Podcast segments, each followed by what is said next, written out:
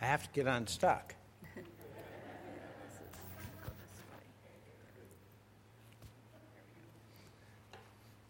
So, first, I want to um, give a shout out to the AV team back there. Um, thank you for muting me when we sing. because that's a whole different experience, let me assure you. Um, and, and thank you as a church for, um, for having me back. Um, it's a wonderful thing to sit here and look at you uh, when you sing. As a pastor, um, I've had years of, sit, of being up front and looking at people. And the expressions on people's faces when they lift their hands to worship, you may not see that. Um, it, it's, it's really an incredible thing.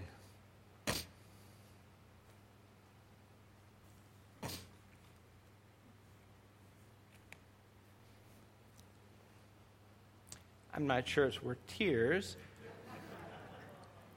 but it is wonderful.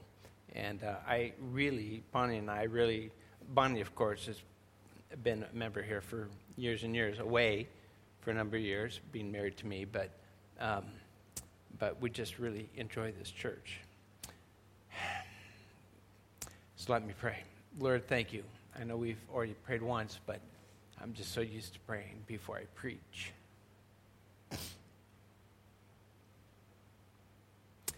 And it's your word, and we're grateful. And we lift all this up to you. In Jesus' name we pray. Amen. Andrew asked me if I would preach, and I, am delighted to do so, and I'm honored to do so, and I thank you. Um, he said, Choose whatever you want. I was like, Oh, okay. Um, and I thought, I'm going to preach from the, the what we typically call, typically call the parable of the sower, right? Y'all know that? Okay, I don't call it the parable of the sower, but it's what we call it. Um, it's what your Bible might call it when you when the Bibles have headings. Say the parable of the sower. Um, and I chose this because the way I came to Christ was in a confirmation class in the Lutheran church. And I thought, okay, be good to have all the answers. Then I look good and there's some cute girls in the class. And I thought that couldn't hurt, you know? So, uh, so I began to read my Bible almost every single night. And I'd read my Bible late into the night. And sometimes I'd wake up at like 2 in the morning, there's my Bible open on my bed. And I'd close it up. And then one night, I could still remember it. I wish I could remember the, the passage.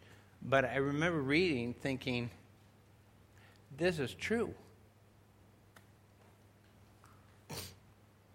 This is true.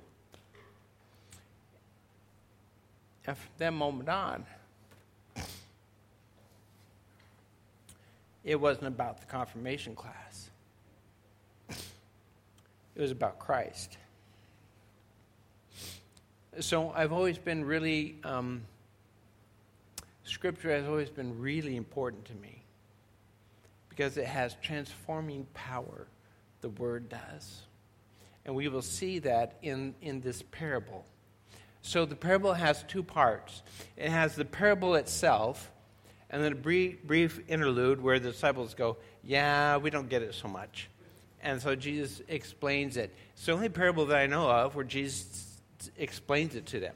So let's look at this parable, uh, typically called the, the parable of the sower. But I call it the parable of the word. Um, and that's because Sower is only mentioned one time. Sower went out to sow.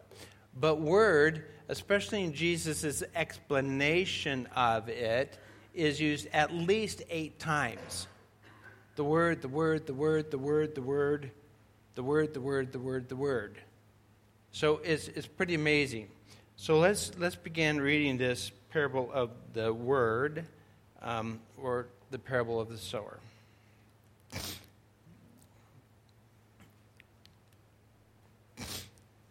And he, Jesus, began to teach by the sea, meaning he continued to teach. And a very large crowd gathered about him, so that he got into a boat and sat in it on the sea. And the whole crowd was, be, beside, uh, was beside the sea on the land. Now, I, I, I underline two things there crowd. Every time in Scripture, when something is repeated, um, the way I try to explain that to people is you say it a little bit louder. So you say, um, you say, and a very large crowd. But the second time you say, and the whole crowd. When you get to Jesus' explanation of the word, by the eighth time, you are screaming the word. The word! And that's Scripture's way of emphasize, emphasizing important things. It's through repetition, and it's really important. The second thing that I think is really important in this parable is that we um, tend to read like the introductions like this and, and kind of blow by them to get to the meat of it. But it's really interesting because that word land there, in the parable, in Jesus' explanation and in the parable, is translated soil. It's the exact same word. And I prefer here if they would have translated it soil. And here's why. Look at Jesus in that picture. He is teaching. So it's, it's like he's broadcasting to this large crowd. You see that crowd, how it goes all in a big curve like that? It's like he's, you know how a sower sows? He reaches into his bag and he casts the seed like this. And Jesus is at the boat and he's teaching to all these people like he's broadcasting the word. And they're standing on soil because he's talking about soil. And they might be there thinking, oh, yeah, yeah, I'm standing on some rocky ground. Somebody else going, yeah, I'm standing these stupid, you know, stupid thorns here. You know, can move over a little bit. And other people thinking, yeah, I'm standing on pretty good ground right here. Other people saying, yeah, I'm standing real close to the, to the road. So they might be thinking, okay, this parable is making sense to me. We're standing on the soil. And he's talking about soil. But then in Jesus' interpretation, the soil becomes the human heart. He's talking about the human person. And so Jesus is preaching to the soil. He's preaching about soil, but he's preaching to the soil. And so this picture at the very beginning of the parable is, is a picture of the parable itself, which I think is rather wonderful. So, the, the, he, uh, it, so Mark goes on, and he says, and he, Jesus, was teaching. Second time teaching. Teaching, a little louder. Um, then many things in parables. So he wasn't just teaching this parable, he's teaching a lot of parables, but this is one that Mark picks out from, from that day. And in his teaching, he said to them, Listen, that's an imperative. Do it. That's why you have the exclamation mark. Listen, and then behold. Remember when I preached on Zacchaeus, that word behold means pay attention. Listen, pay attention. A sower went out to sow. I want you to, to, to. He doesn't say this about a lot of his parables. But this parable is important to Jesus. And he wants you to listen. And he wants you to pay attention. So that's what we're going to try to do.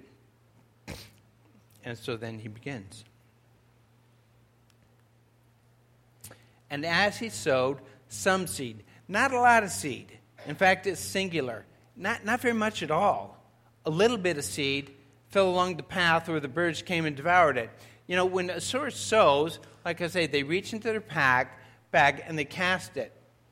The sower does not want to waste seed on the path or in thorns or in rocky ground. He wants most of it to go into the field. Why? Because he wants a harvest, right? He wants that seed to grow. But when he casts, he's not, you know, planting one seed here and one seed here and one seed here. He's casting it. So some of it's going to go in different places. And he starts out by saying, as he sows, some fell along the path. And everybody there, that whole crowd is going, yep, mm, yeah, we, yeah, seen it a hundred different times. But what's really interesting, and this is really interesting in all soils, is that word devoured. The birds didn't just eat it. In the Greek, the word is eat, but then they add a preposition to it. And that preposition, in each case with the soils, you'll see it coming up, it intensifies the, ver- the, the verb. They didn't just come and eat it, they devoured it. And that word devoured is, is used of animals. It's not used of birds. How many of you have seen birds devour seed? Well, maybe those pigeons, right? How many people here have been to Trafalgar Square in England? I have. Okay, um, I'll take you with me next time, okay? But they have pigeons everywhere, and, and people feed those pigeons. And you drop a little bit of seed, and those pigeons, like, devour the seed. I mean, they just pounce on it. And that word devoured is used of lions and animals devouring food. And so it's a very violent term. And I want you to see that because that's really important in all this. So some seed is sown, it isn't just eaten, it's devoured, and there is no growth, no seed. And we're going to go through the parable at a little bit faster pace than we are the interpretation. Other seed, again, singular, not much, a little bit while he's sowing, uh, fell on rocky ground where it did not have much soil. And immediately it sprang up. That's good news. It sprang up. It looks like it might grow. Since it had, it sprang up, since it had no depth of soil. And when the sun rose, it was scorched, since it had no root. It withered away. It didn't wilt. It's really important. It didn't wilt, it was scorched. Again, another violent term. So, a definition of scorch in a, in a Greek dictionary says this to burn up, to set on fire, to suffer because of intense heat. This seed, eh, so far, no good, right? It gets devoured and it gets scorched. But the same result no fruit. So let's go to another, some more soil. Other seed, again, singular, not much, a little bit, fell among the thorns. Among the thorns, so the thorns are already growing there, or at least they're in seed form there.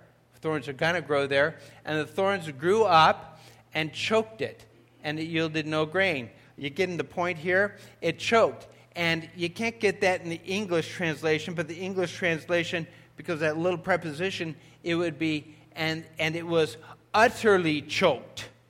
So, again, a definition is to stop the breathing, whether by squeezing or strangling or suffocating. Violence. The seed encounters violent behavior. Same result no grain, no fruit. And then we get to the fourth soil. And other seeds, notice it's plural now. Lots of seeds, all kinds of seeds. It's hidden the soil where, where it's intended to hit because it's going to grow here. Lots of seeds fell into the good soil and produced grain, growing up and yielding and increasing and yielding 30 fold and 60 fold and 100 fold. There are four verbs there. It, this seed, and, and the verbs uh, are meant to say they continue to produce, they continue to grow, they continue to yield. Uh, this field is amazing. It's going to happen. And notice, there is fruit and there's no violence. The other soil's violent Did you ever think about that? Violent. And yet, here, just amazing. The seeds may look dead. Have you ever seen a seed, right? You've all seen seeds. They look like they have life, they look dead. If I showed you a Bible and I said, This is, contains words of life, you'd say, No, that's just a book. It's just a book.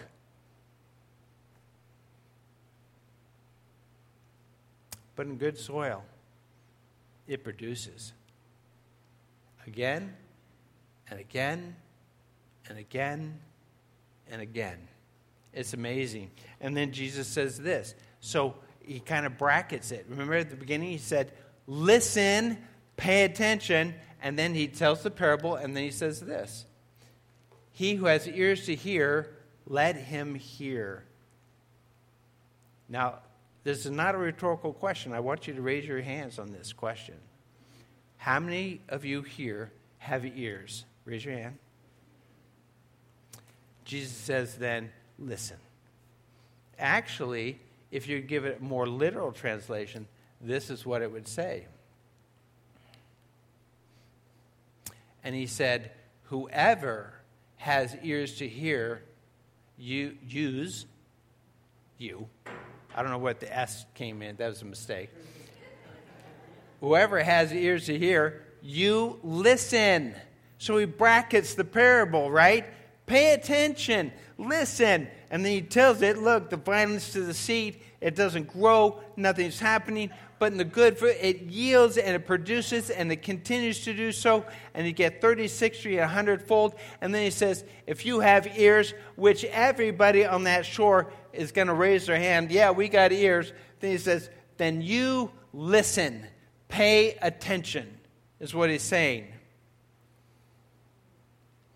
And then the disciples, and, and I'm going to move over these verses, but I'll tell you what they say. Disciples kind of go, uh, yeah, we don't really get that. And Jesus is probably going, yo, hey, you know, come on, I, I'll explain it to you, okay? And so Jesus moves into the, his interpretation of it. And he begins by saying, The sower sows the word. And at that point, I begin to understand something important. If the seed is the word, I begin to understand the violence. Because you know what this reminds me of? The sower sows the word. But do you remember what John 1 1 says? The word became flesh and dwelt among us.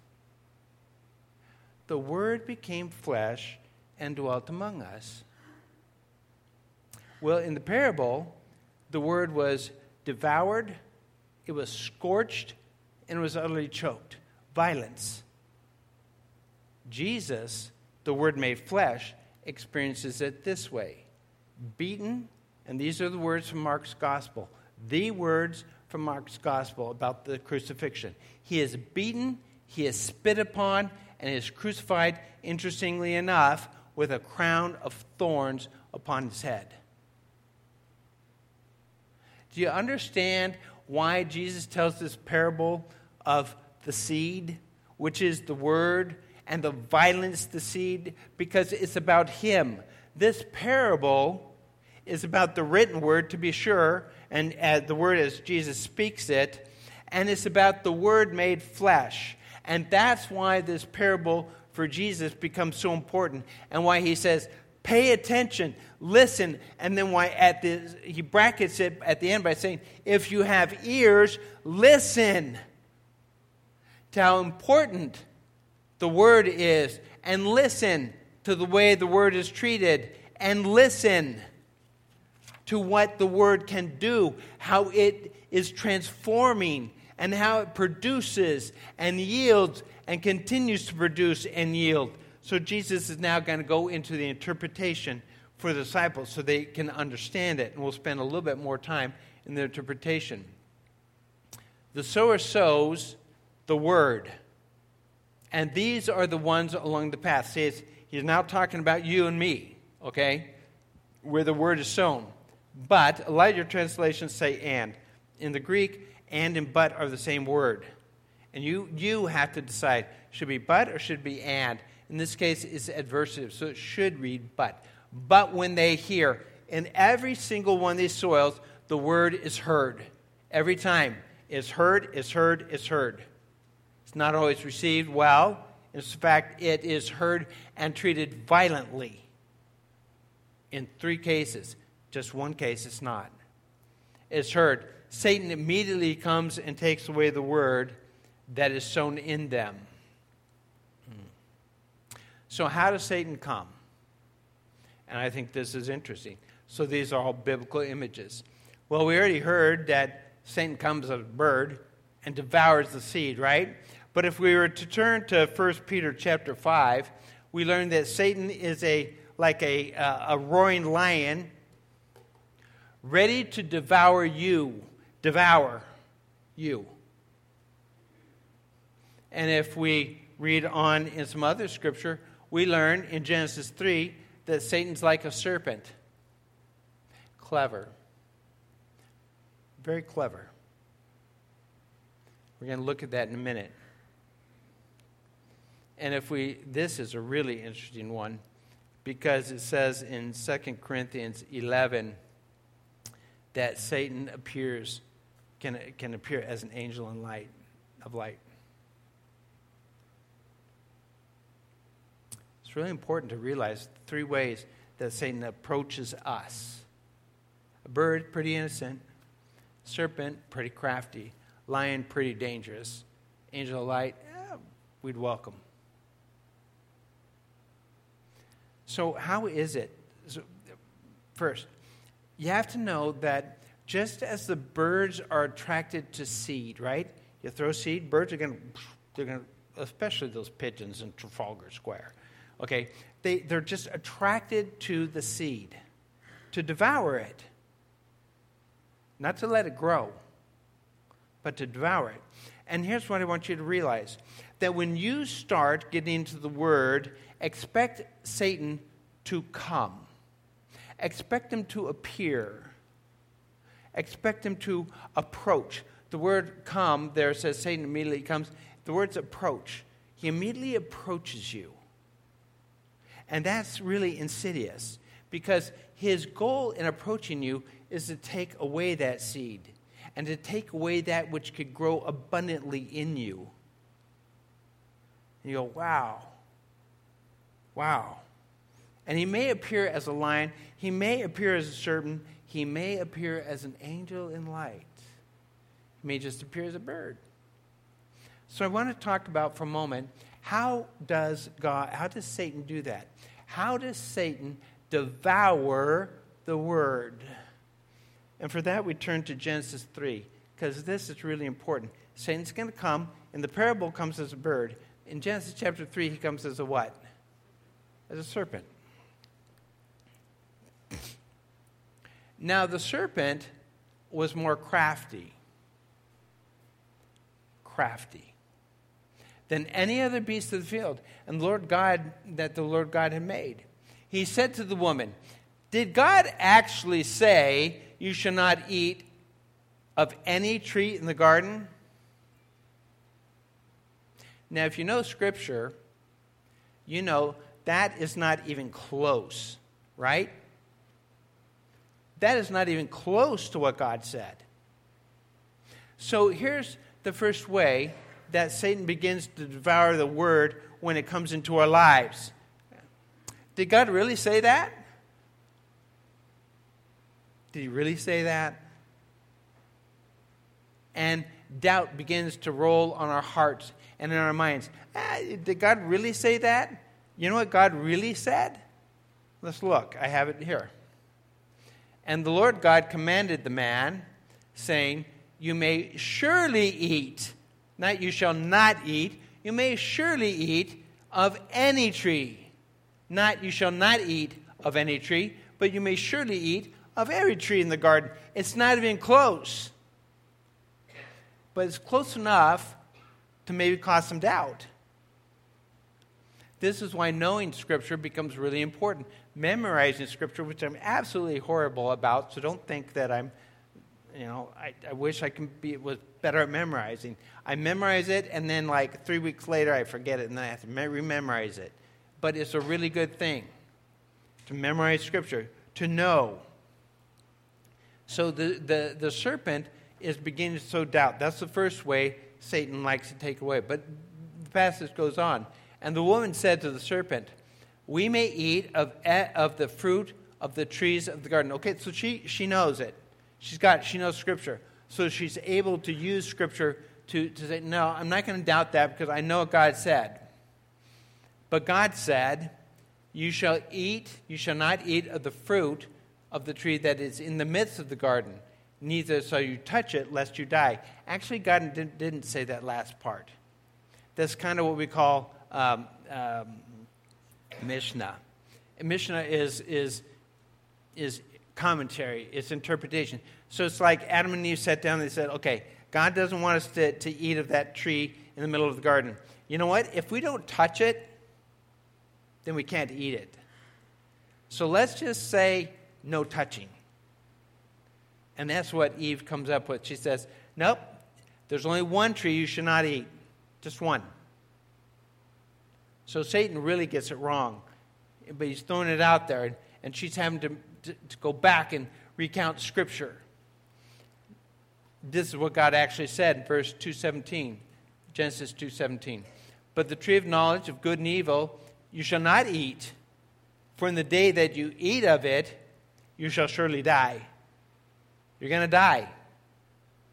I, I want to protect you. You're going to die. Don't eat of that tree, right? There's certain plants we are to not eat of, or we're going to die, right? Don't, don't eat them. But then this is really this is really great because this is what Satan does. Watch this. But the serpent said to the woman, you, you won't surely die. For God knows when you eat of it, your eyes will be opened, and you'll be like God, knowing good from evil. And knowing good from evil, how many think how many of you think knowing good from evil is a good thing? Do you want your kids to know good from evil? I do. I want my kids to be able to say, no, that's really bad. That's evil. I don't want anything to. So,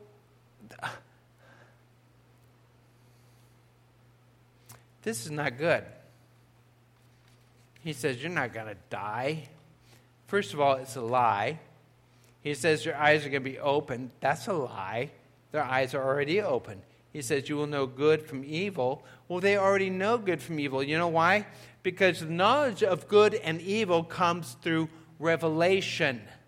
That's how it comes. It doesn't come through my experience. Our culture today is on experience. You know good and evil from your experience. Well, you know what? Some people experience evil as good. That's the problem in Isaiah's day, right? The people say what is evil is good, what is black is white, what is white is black. What is good is bad. What is bad is good. Opening chapters in Isaiah because of their experience.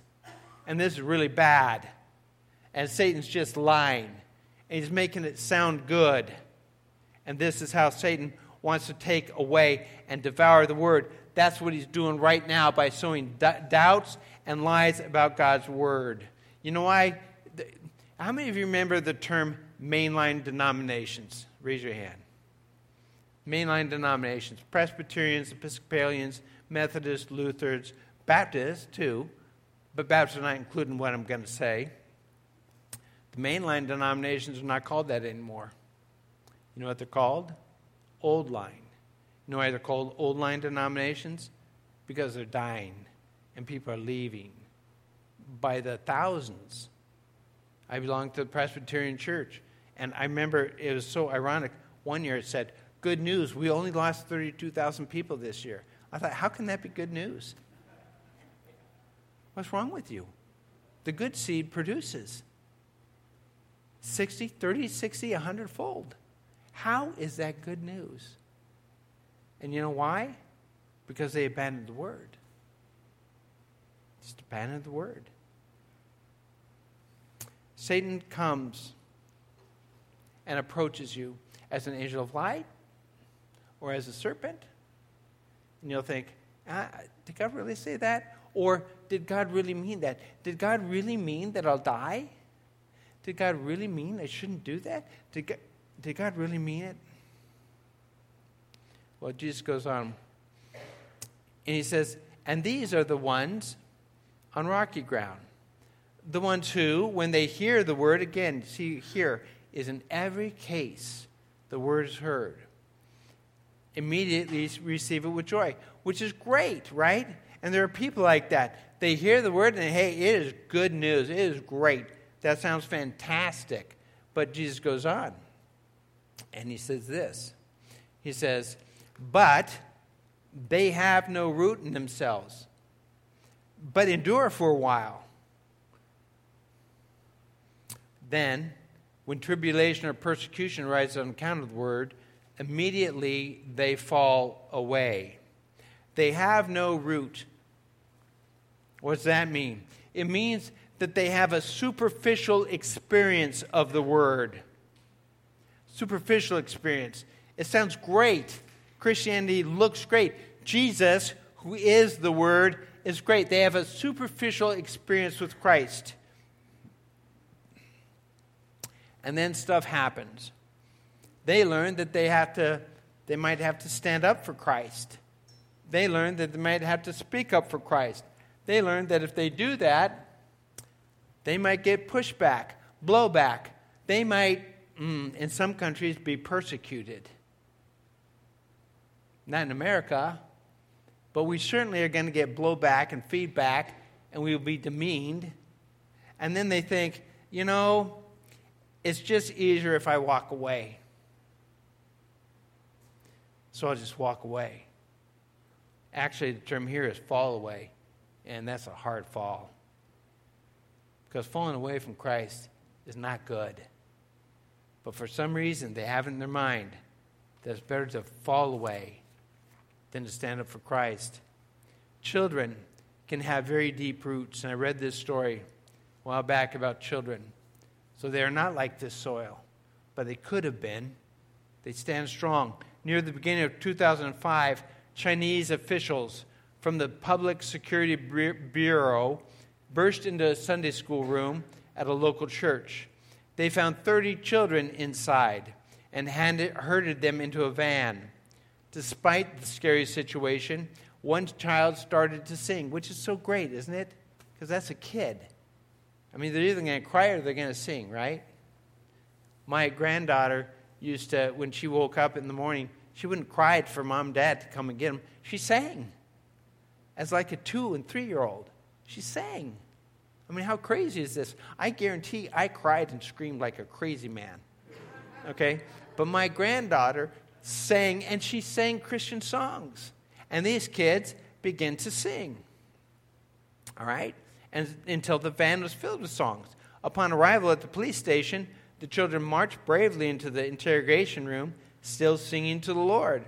The Chinese officers uh, tr- attempted to force the children to write, I do not believe in Jesus, telling them that they had to write it a hundred times. If you don't believe that, my son was in school, his teacher made him write, I will remember to put my name on the paper a hundred times. So this happens a hundred times before they would be released.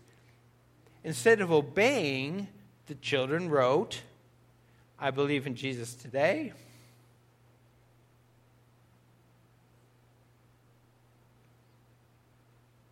I will believe in Jesus tomorrow.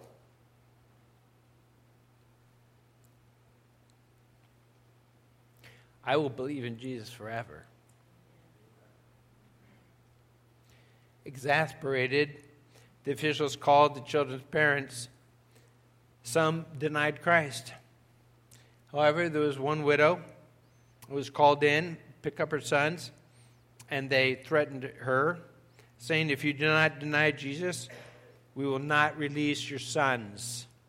And this is what the widow said Well, I guess you will just have to keep them.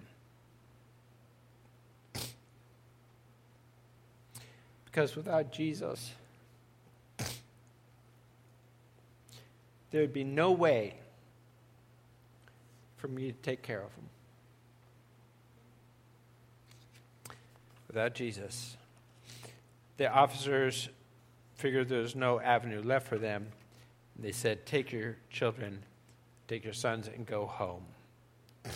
So here's what's important.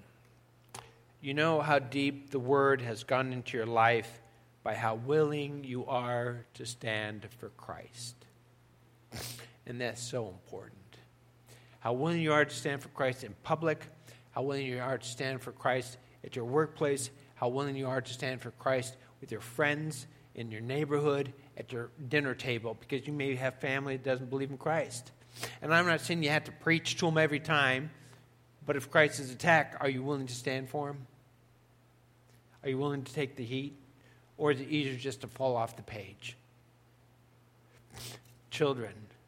Now you know why Jesus said, if you have faith like a child, you're in a good place. Jesus continues. And others are the ones sown among thorns. They're those who hear, again, hear the word, but the cares of the world and the deceitfulness of riches and the desires of other things enter in and choke out the word, and it proves once again unfruitful. Cares, you can interpret that as anxiety. Actually, it's a good interpretation of the word anxiety. I, I, I did some research on this, and do you know that 40 million people a year are diagnosed with anxiety disorder? 40 million people a year. Our country is anxious. And this isn't just within the last year, this is going back years. People diagnosed with anxiety disorder. And they forget that Scripture says, cast all your cares, cast all your anxiety upon Him, upon Christ, upon God, because He cares for you and cares about you. If you don't do that, guess what? Your anxiety will choke you out completely. It just choke you out. Deceitfulness. There's the deceitfulness of riches. And I thought, okay, how do we deal with that one? And I think Proverbs. You know, here's the interesting thing I learned from my grandmother. Proverbs has 31 chapters, right? There are 30 days or 31 days in a month. So she's, what she did, and I picked it up in my own life, is whatever day of the month it was, that's the proverb she read. And if you forget day 14, it's okay, you get it next month because one proverb a day. One proverb a day. And it fits perfectly in the schedule. So I went to Proverbs, and this is what Proverbs said. And the question is, will you believe it? Because Satan would say, Don't believe this. Don't believe any of these verses. The blessing of the Lord makes rich, and he adds no sorrow with it. The blessing of the Lord makes rich? Maybe we're not talking about the same kind of riches, but maybe we are. Blessings of the Lord makes rich. How about this one? One gives freely, let grow, grows all the richer. Ah, uh, really? One gives freely, yet grows all the richer. I have always taught in stewardship that if you're willing to give it away, God's willing to bring it to you. If you're willing to give it away, God's willing to. Not. The prosperity gospel says God will make you richer. If you give two, God will give you four. If you give four, God will give you eight. If you give five, God will give you ten. If you give ten, God will give you twenty. That's not what Proverbs says. You'll go richer all the richer. But it's not, God's not going to double your profits. If you give it away, give freely. That's where richness comes in. The good, a good name is to be chosen rather than great riches. If you don't believe these things, you're being deceived and you're being, going to be choked out. Just be choked out. And then we get, and this one's really interesting desire for other things. Now, I don't know how many of you grew up watching this show, Full House. How many people here have ever watched Full House? Okay. Then you know that Lori Loughlin was arrested, right? She's a star of Full House. She was arrested because she bought off people at University of Southern California, USC, and uh, to get her kids in, her daughters. So I want to read to you about this actress Lori Loughlin, Full House, was sentenced to two months in federal prison for her role in the college admissions scandal. She will serve two years of supervised release, during which she must perform, perform 100 hours of community service and pay a fine of $150,000. Her husband and co defendant, Mossimo uh, Gian, received five months in prison, a $250,000 fine, and 250 hours of community service. Now, I'm going to put on the screen what the judge said to this couple, okay? so you can read it. And here's what the judge said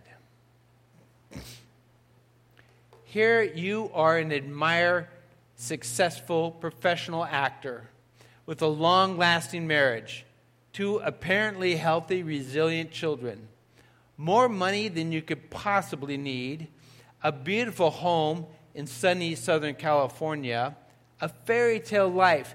Yet you stand before me, a convicted felon, and for what?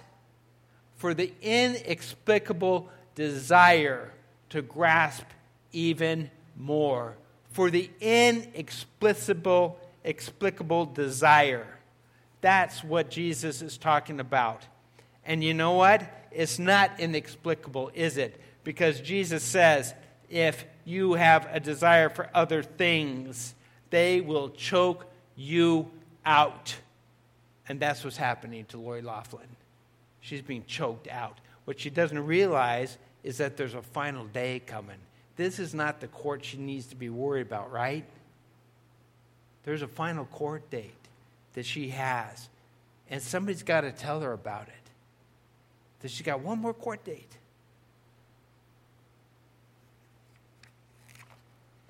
And then we get to the, uh, this quote by Elisabeth Elliot I have one desire now to live a life of reckless abandon for the Lord, putting all my energy and strength into it. Elisabeth Elliot. Then we get to the final seed. And other seeds fell, plural. Other, other seeds fell on good soil and produced grain, growing up and increasing, yielding thirtyfold, sixtyfold, and a hundredfold. So I want you to see something in this in this good soil. You know what it was before the seed was sown? It was just dirt. It was just soil. That's all it was. But something transformed that field into a field of wheat that would feed, a field of grain, something. And it was transformed. I'm going to give you the example. Yep. And here's the example. This comes from a secured line that we have with our daughter and son in law in a Middle Eastern country. And I'll read through it kind of quickly. But I want you to see the transformation that happens because of the word. The names, you have to kind of figure out some of the stuff because this is just how she said. She said, Just want to send a quick update after the first day of our uh, discipleship retreat with this precious, couple from Y. It's a couple in the Middle East. Our Father's work is so evident in their lives and our time together this weekend. We had a rich time together studying our Father's Word today and spending time kneeling before our Father and this couple. Want to walk with the wife? I asked her, so my daughter's speaking here, I asked her about our Father's work and her husband, and she responded, The husband I had and why, he is gone. Drew, that's not his name, is a completely different man because of the work of JC, Jesus Christ. And then she said, JC has made him a new man. I can't tell you how beautiful it was to lift up the name of JC for this precious couple. For the wife, it was her first time meeting any other believers outside of her family.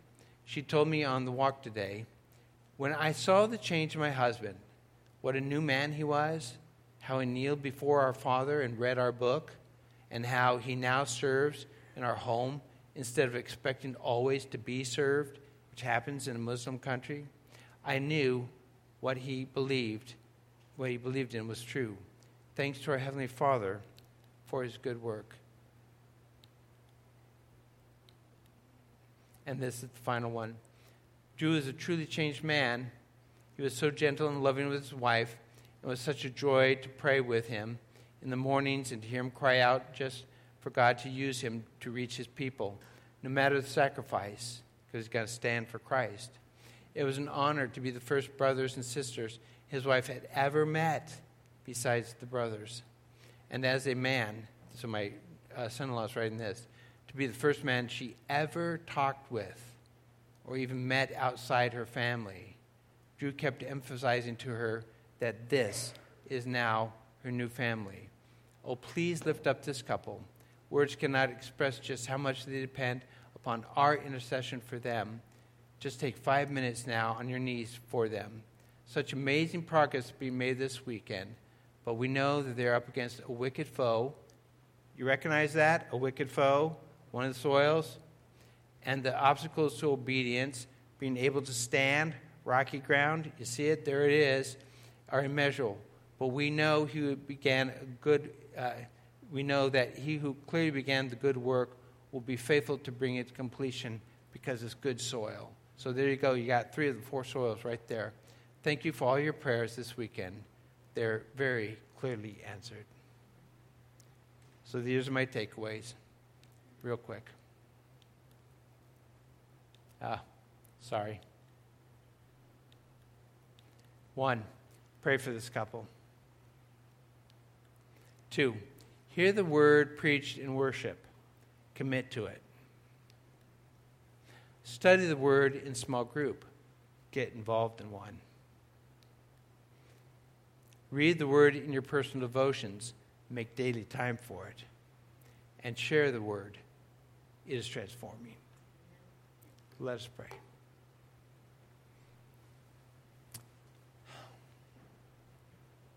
Thank you, God. And we, we I begin, I just have to pray for this couple.